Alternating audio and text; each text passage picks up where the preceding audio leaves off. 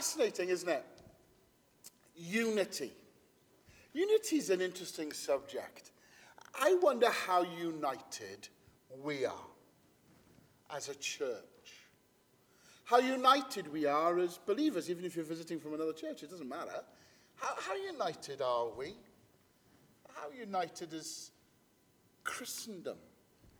Yeah, I don't know whether you read anything by Max Lucado. He's a prolific author. Uh, if you've never read anything about him, very accessible. Uh, he wrote uh, Gentle Thunder, and he tells the following story with his usual wit and panache, okay? So this, is, this is a direct quote from this book. Some time ago, I came upon a fellow on a trip who was carrying a Bible. Are you a believer? I asked him. Yes, he said excitedly. I've learnt you can't be too careful. Virgin birth? I asked. Mm, I accept it, he replied. Deity of Jesus? No doubt at all. Death of Christ upon a cross. He died for all people. Could it be that I was face to face with a Christian? Perhaps. Nonetheless, I continued my checklist. Status of man sinner in need of grace. Definition of grace God doing for man what man cannot do for himself. Return of Christ, imminent Bible inspired. The church, the body of Christ. I started getting excited. Conservative or liberal? He was getting interested too. Conservative. My heart began to beat faster. Heritage. Southern Congregationalist, Holy Son of God, Dispensationalist, Triune Convention. That was mine. Branch. Premillennial, post trib, non charismatic, King James, one cup communion. My eyes misted. I had one more question. Is your pulpit wooden or fiberglass? Fiberglass, he responded. I withdrew my hand immediately, stiffened my neck. Heretic, I said, and walked away. Now that's typical of the way Max Lucado writes. And I think he's captured something there for us. It's humorous and a bit extreme, but he identifies a common problem. Many of us are quick to divide about just about blinking anything. When I worked for the Baptist Union, I went to churches that are divided, honestly, over the colory of the crockery. It happens. People in church life fall out over the most, most mundane stuff. As someone uh, said, to live above, as it says on the screen, with those we love. Oh, how that will be glory. To live below with those we know, that's another story. If you read through the Bible, it's filled with a focus on the need for unity, togetherness. I mean, as we saw last week, you remember uh, God's people, every single one of us, we're designed uh, to fit together as pieces in a puzzle. We are all different, and we celebrate our differences. We're not called to be exactly the same or anything like that. When we're unified, when we're together, that's a beautiful thing because we are all so different. As I said, the Bible's absolutely littered uh, with examples of unity. Here's just some some really quickly for you. Uh, Judges 20, verse 11. All the men of Israel got together, united as one man against the city. 2 Chronicles 30. The hand of God is on the people to give them unity of mind to carry out what the king and his officials had ordered. You go to Psalm 133. How good and pleasant it is when brothers live together in unity. Jeremiah 32. They, uh, they will be my people. I will be their God. I will give them singleness of heart and action. So they'll always fear me for their own good. John 10, I have other sheep that are not of the sheep pen. I must bring them also. They will listen to my voice, and there shall be one flock, one shepherd. Acts 4, 32, all the believers were one in heart and mind. Romans 15, may the God who gives endurance and encouragement give you a spirit of unity amongst yourselves as you follow Christ Jesus, so that with one heart and mouth you may glorify God. 1 Corinthians 1. I appeal to you, brothers, in the name of the Lord Jesus Christ, that you all agree with one another. There may be no divisions among you, and you may be perfectly united in mind and thought. That's, that's what happens again and again and again as you go through the Bible. It just is appeals for unity. But I ask you honestly, are we united? Are we living together with single, singleness of heart and mind, as God said to Jeremiah? Are we one in mind? Are we in agreement? They're tough questions. They're tough questions because, let's be honest for a minute, left to our own devices, we don't automatically drift towards unity. Our default setting is disunity. That's the truth. History's littered with a lack of harmony amongst human beings, isn't it? Look at the political scene in North and South Korea. That's disunity. Same country. Look at North and South Sudan. That's disunity. Look at Scotland, England, and Wales. There's disunity all around us. There's disunity in your workplaces. There's disunity in your families. Some of you sit here tonight, you, have been divorced, you, are estranged maybe from a, a child. There's all sorts of disunity in our lives. We're, we're well used to it because it's the default, it's where we tend to go.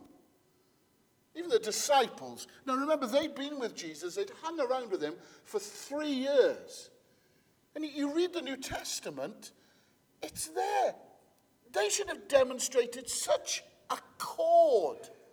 But flip me, there's discord amongst them. Remember, James and John caused envy and jealousy when they wanted to sit at the right hand and left hand of Jesus in his, in his glory? The night uh, before Jesus selflessly gave his life for the redemption of the world, an argument among, arose among those who, frankly, should have known a lot better. And in the final moments before his arrest, you'd have thought Jesus would have been praying for his own strength. He could have requested that the disciples would come on, support me. His, his prayers could have been filled with a desire to make the disciples better after he'd gone, you know, so they'd be able to teach well and serve well and lead well. But no, what, what occupies Jesus' prayer just before he dies? There is one single thought that occupies his prayer unity.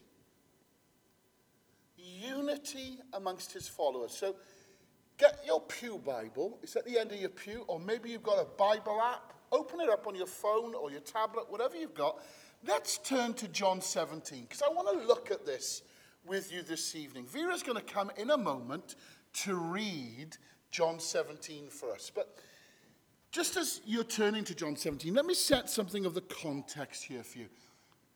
Back in chapter 13 of John, Jesus has washed the disciples' feet. And it's a demonstration of servanthood. Here's the Son of God washing feet. And he challenges his disciples. He says to them, Look, I've got a new command for you. You need to love one another as I have loved you. Then you move on into chapter 14, and he's, he's comforting his disciples because he's told them that he's going to be leaving, he's going to be killed and everything. And, uh, the, the, you know, it's okay, chaps. You, you'll join me in heaven one day if you put your faith in me. And in the meantime, I'm going to send you the Holy Spirit so you're not going to be left alone. Then you move into chapter 15. He reminds them that apart from him, they're going to struggle. So they need to stay close to him. And then chapter 16, he teaches more about the Holy Spirit and the peace that the Holy Spirit's going to bring to their lives. And then here we are. It's on the eve of his crucifixion, and he utters this amazing appeal for unity. So Vera's going to come and read for us from John chapter 17. Thanks, Vera. Bless you.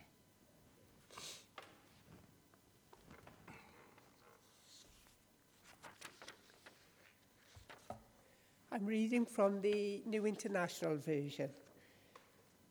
Jesus prays to be glorified. After Jesus said this, he looked toward heaven and prayed, Father, the hour has come. Glorify your Son, that your Son may glorify you.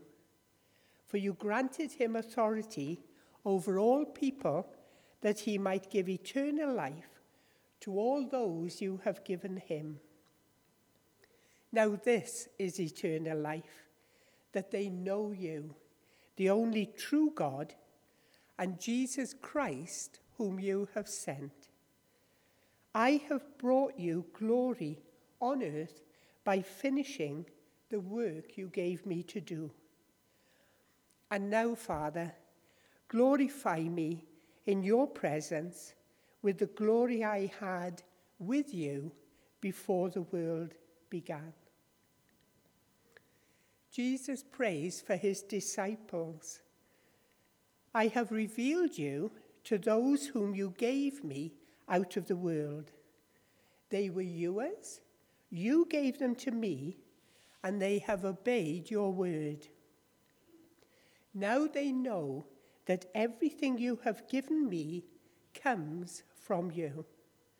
For I gave them the words you gave me, and they accepted them. They knew with certainty that I came from you, and they believed that I sent you. I pray for them. I'm not praying for the world, but for those you have given me, for they are yours. All I have is yours. And, oh, sorry, all I have is yours, and all you have is mine. And glory has come to me through them. I will remain in the world no longer, but they are still in the world, and I am coming to you. Holy Father, protect them by the power of your name, the name you gave me, so that they may be one as we are one.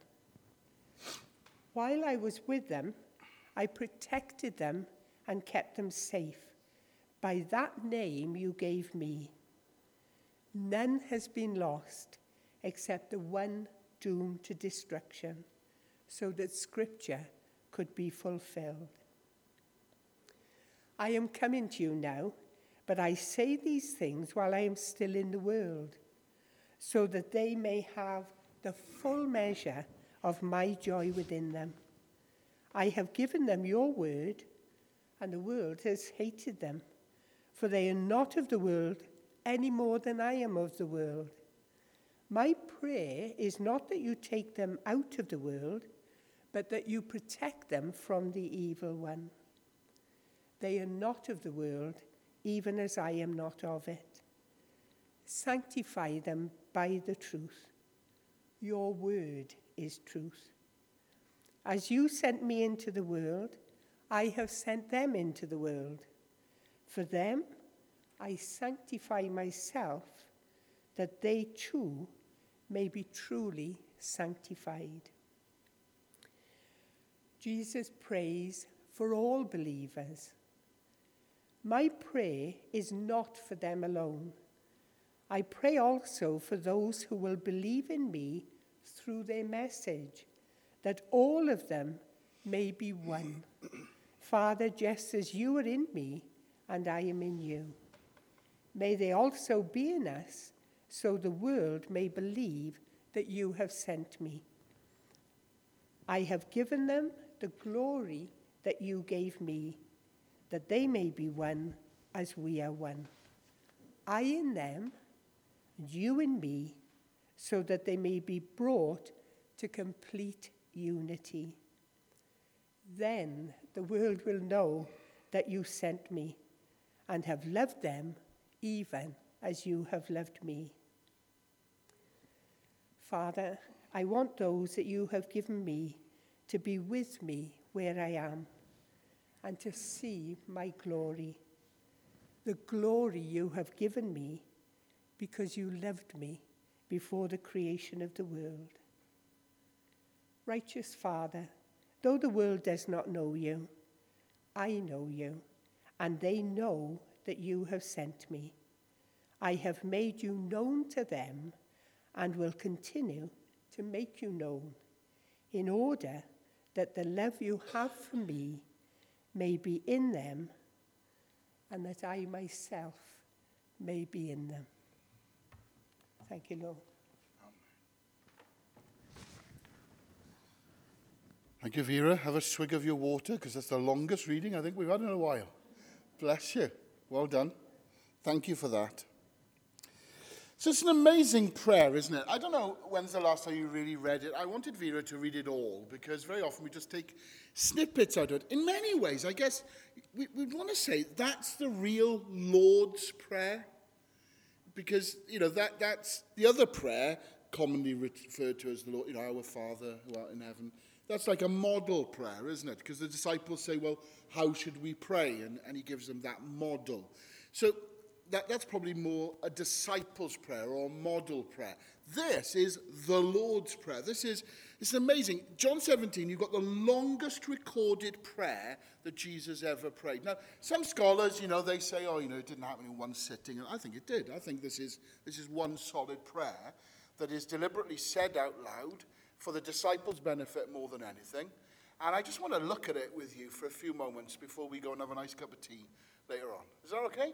So let's, let's, if you've got your Bible, keep it open. Let's have a look at this passage. What does this passage tell us? I, I think, first of all, I just want to say this. This prayer is long. It's long in two ways. In that it's Jesus' most protracted prayer recorded in Scripture, and it's the longest prayer in scope of time because it extends all the way to today. So here's Jesus, verse 20. My prayer, he's talking about the disciples, isn't he, to God? And he's saying, My prayer is not just for them. I pray also for those who will believe in me through their message. So here's a comforting thought. Whether you're a young Christian or an older Christian, Jesus has been praying for you. Here, as he prays this prayer, he has been praying for you and for me. Yay. We really want to thank you, Lord. I pray for those who will believe in me, who will believe in me. That's, that is you and me. And this prayer is also saturated with such urgency. You can almost hear the agonized intensity as Jesus pleads with his Father to make the believers one. Four times he prays that. And the very fact that Jesus prayed for unity indicates that we can't accomplish that on our own. You imagine being there when he prayed this prayer. It must have been quite something to hear him pray it. We need supernatural strength to be united. Look at you. Well, we can't do it by ourselves. So the fact that Jesus has prayed for us to be united is really quite something and something we can't ignore. The request is amplified, and there's all sorts of things going on here in this beautiful passage. And I just want to summarize the prayer by saying if you want to just see three things, here's what Jesus is praying here. He prays for himself, that he can be glorified. He prays for the disciples, that they're protected and sanctified. And finally, he prays for the church, that it's unified. That's what this prayer is doing. So I just want to go verse 11. Have a look at verse 11 in your Bible. Verse 11, Jesus is praying for his disciples. He says, Look, I will remain in the world no longer. They're still going to be in the world. I'm coming to you. Holy Father, protect them by the power of your name, the name you gave me, so that they may be one as we are one. So Jesus is about to leave. He knows this, and he knows what's ahead for his followers. He knows that there's going to be persecution. We know that there was terrible persecution for the early Christians. They had to endure horrif- horrifying things. He knows that in every generation there's going to be persecution, there's going to be temptation. Uh, Christians face all sorts of things. He knows that the devil is going to try to work to divide his followers as much as he can. So, what does Jesus do here? He prays for protection by appealing to the power of God's name. I find that intriguing. It's easy to miss that in this text. I will remain in the world no longer, but they're still in the world. I'm kind to you. Holy Father, Protect them by the power of your name. Now, why is Jesus saying that? When Jesus refers to his Father as Holy Father, I think he's deliberately wanting to kind of elevate the understanding, particularly the disciples who are listening in, as to who God is in this situation. This, is, this isn't just your dad. This is God. This is Holy Father. This is the Holy Other. This is about God's resources, God's power, God's abilities to protect his people. So it's an amazing thing. When you think that sometimes you and I will pray for people to be protected, we are praying to the God of heaven to be able to do that. So, Psalm 79 Help us, O God, our Saviour, for the glory of your name. I think the psalmist understood it. We should pray the same way as we make our requests for God's glory, the glory of his name. We don't just pray for our creature comforts, do we? Because of who the Father is, Jesus is able to ask him, help them, stand guard over them, protect them, unleash the power of, uh, uh, unleash the arsenal of, of power and protection that you have over your church. Do you know, I, I honestly believe that's what's happening today. When you think about how the Church of Jesus Christ is suffering in lots of parts of the world where people are being martyred for their faith, it's still happening in the 21st century. Christians are put in prison, they're fed to dogs, they're tortured, they're run over by steamrollers. There are all sorts of horrible, horrible stories, some of them well publicized, some of them not talked about. Horrifying things that happen to Christians. Yet I do believe that God, by His grace, is protecting people? There are some amazing stories of God's protection. Amazing accounts of how people have been delivered from stuff. I think Jesus has in mind passages like Isaiah 17, verses 8 and 9. Keep me as the apple of your eye, hide me in the shadow of your wings from the wicked who assail me, from my mortal enemies who surround me. Holy Father, Protect them. Protect them by the power of your name. That's the thing. Satan's strategy throughout church history has been to destroy unity, particularly in the church. If he can attack our oneness, then our power will be diffused and our message will be, well, obliterated and blurred. So Jesus is praying here, do you notice, for our protection. And that protection that Jesus prays has a very deliberate purpose so that they may be one as we are one. Do you see it there at the end of the verse? That's very important. In the Greek, it's even more forceful. That's the language that the New Testament was originally written in, and it is that they may be constantly one. It's not they may be one on a particular Sunday in March or when they're singing a particular song.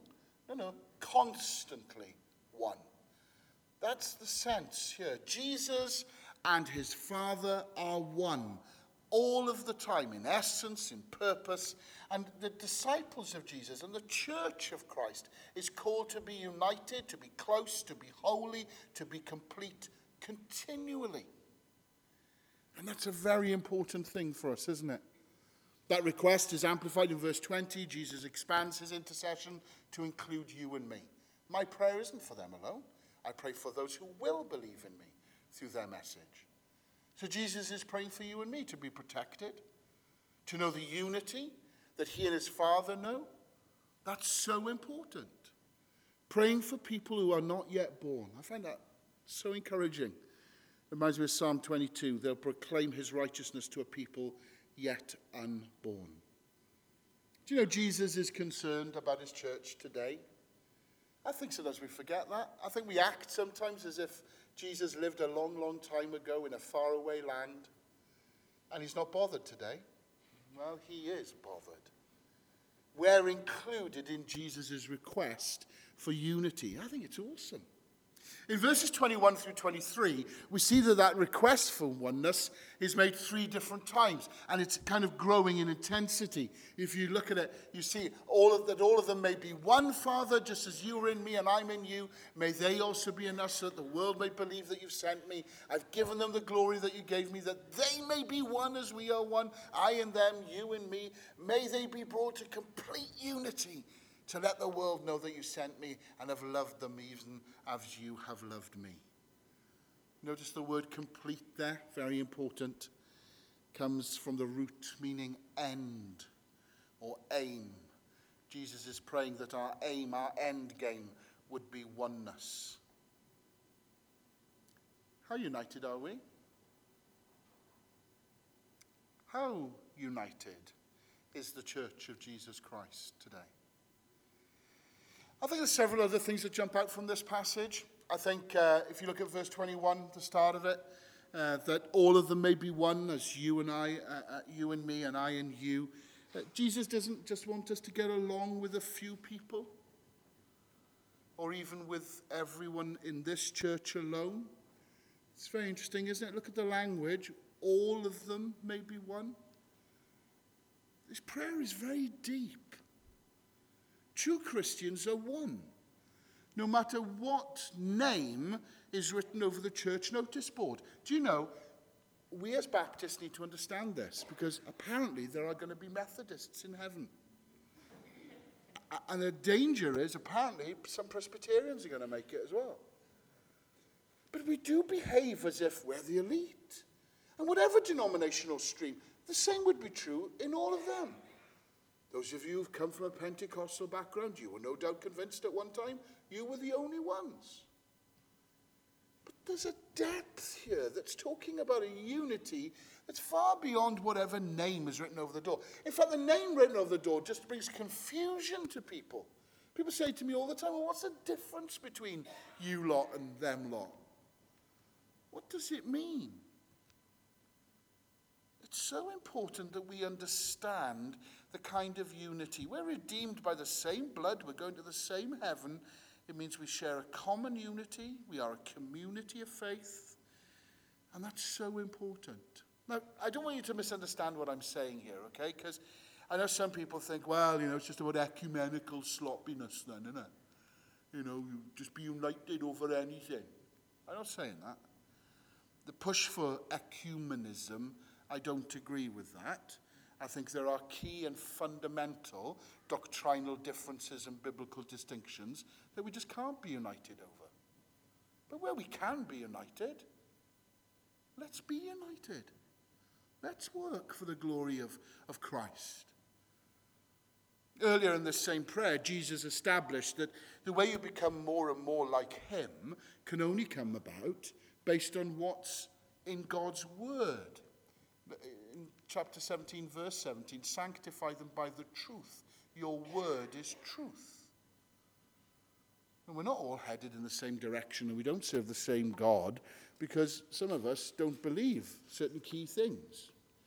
And I would fall out with people who didn't believe certain key things. I am pretty orthodox in my belief. You know, I do believe that Jesus Christ is the Son of God, born of a virgin. You know, that he suffered under Pontius Pilate, was crucified, died, and was buried.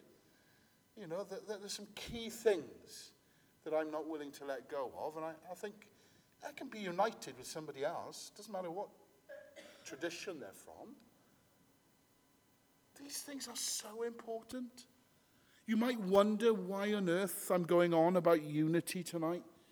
But as we learned last week, we're all distinct people. We're, we're different parts of a puzzle. Variety is a valuable thing.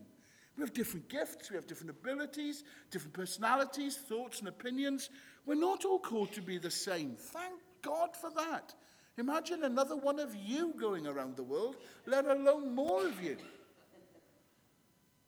We can have harmony even though we're not homogeneous. We, we don't expect everyone to be exactly like us. There's unity in diversity. That's a beautiful thing. The pattern for oneness is linked to the unity within the Trinity.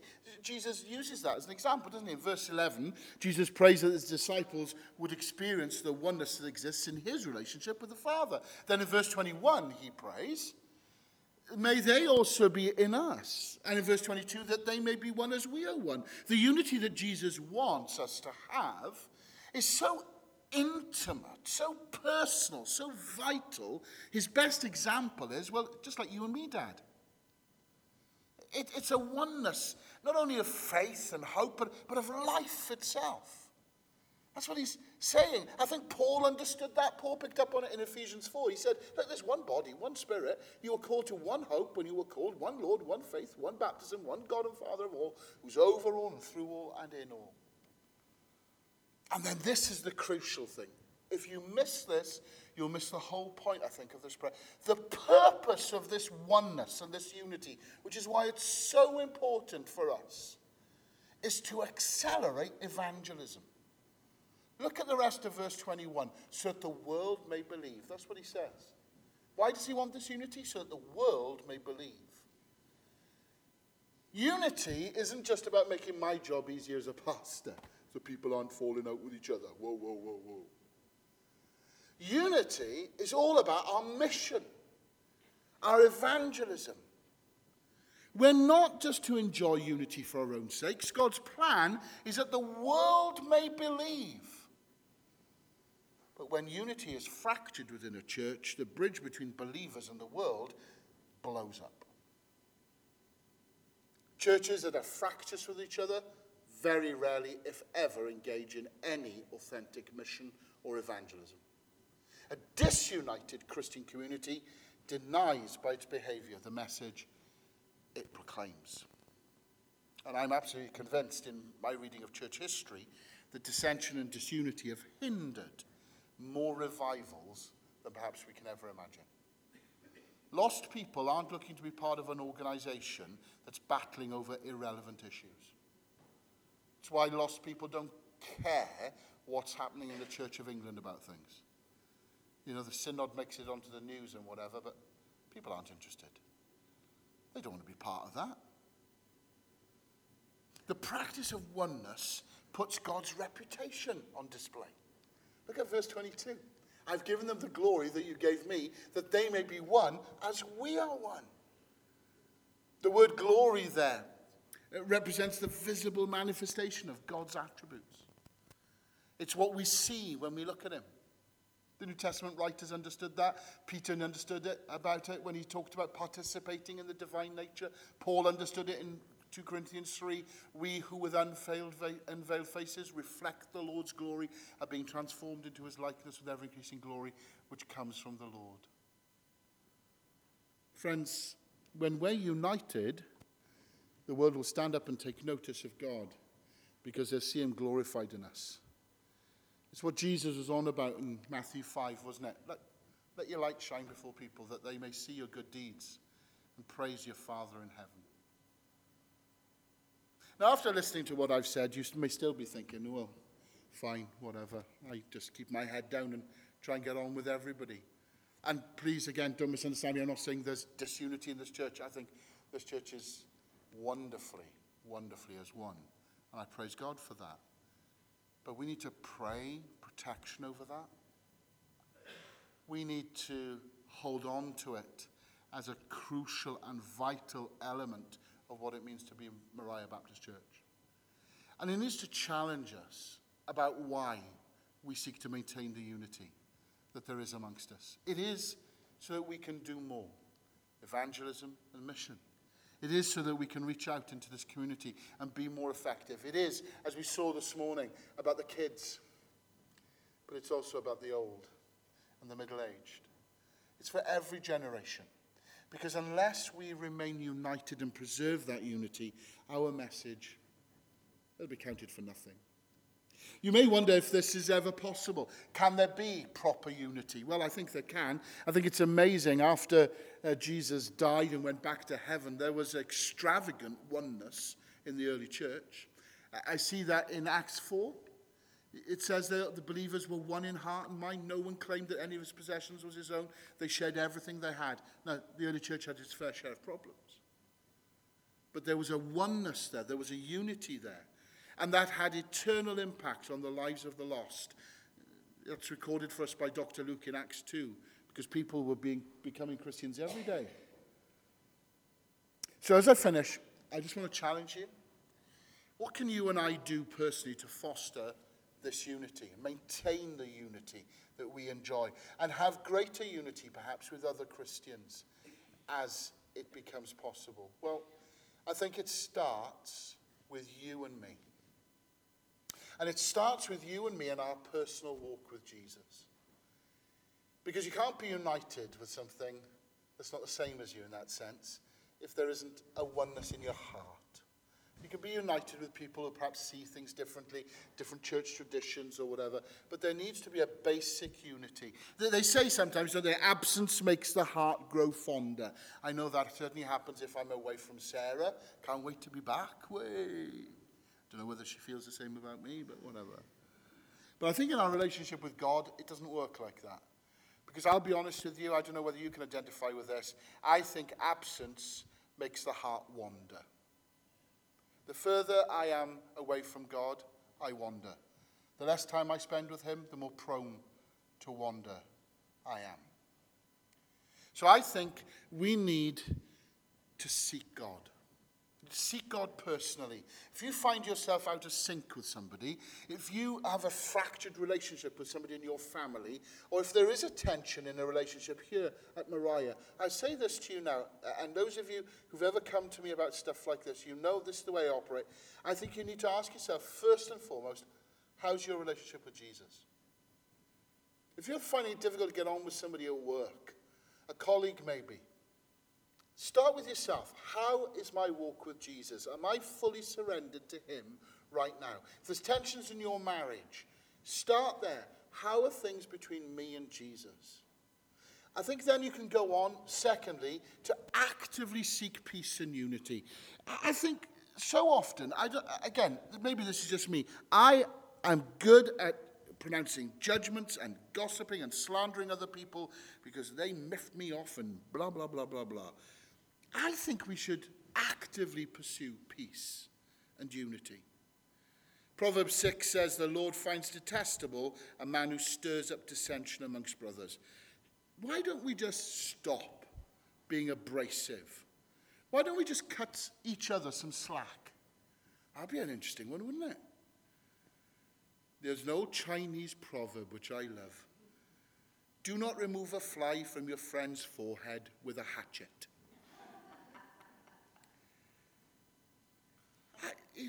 The way we overreact sometimes, don't we? Somebody says something, my gosh. Let's just cut people some slack. Let's pull back a bit. I think we need to, thirdly, be a forgiver. Some of us are filled with bitterness because we've refused to forgive somebody for something. Somebody has said something to us that's wound us up in the past, and I think it's time to repair relationships, whether in, in your own home or at work or in the house of God. Keep short accounts with people. Be like the young child who was overheard reciting the prayer given to the disciples. And forgive us our trespasses as we forgive those who've passed trash against us. I love that. That's it, isn't it? You're passing around trash? Because we do it. Talk badly about people. Final thing is this keep going. Keep going.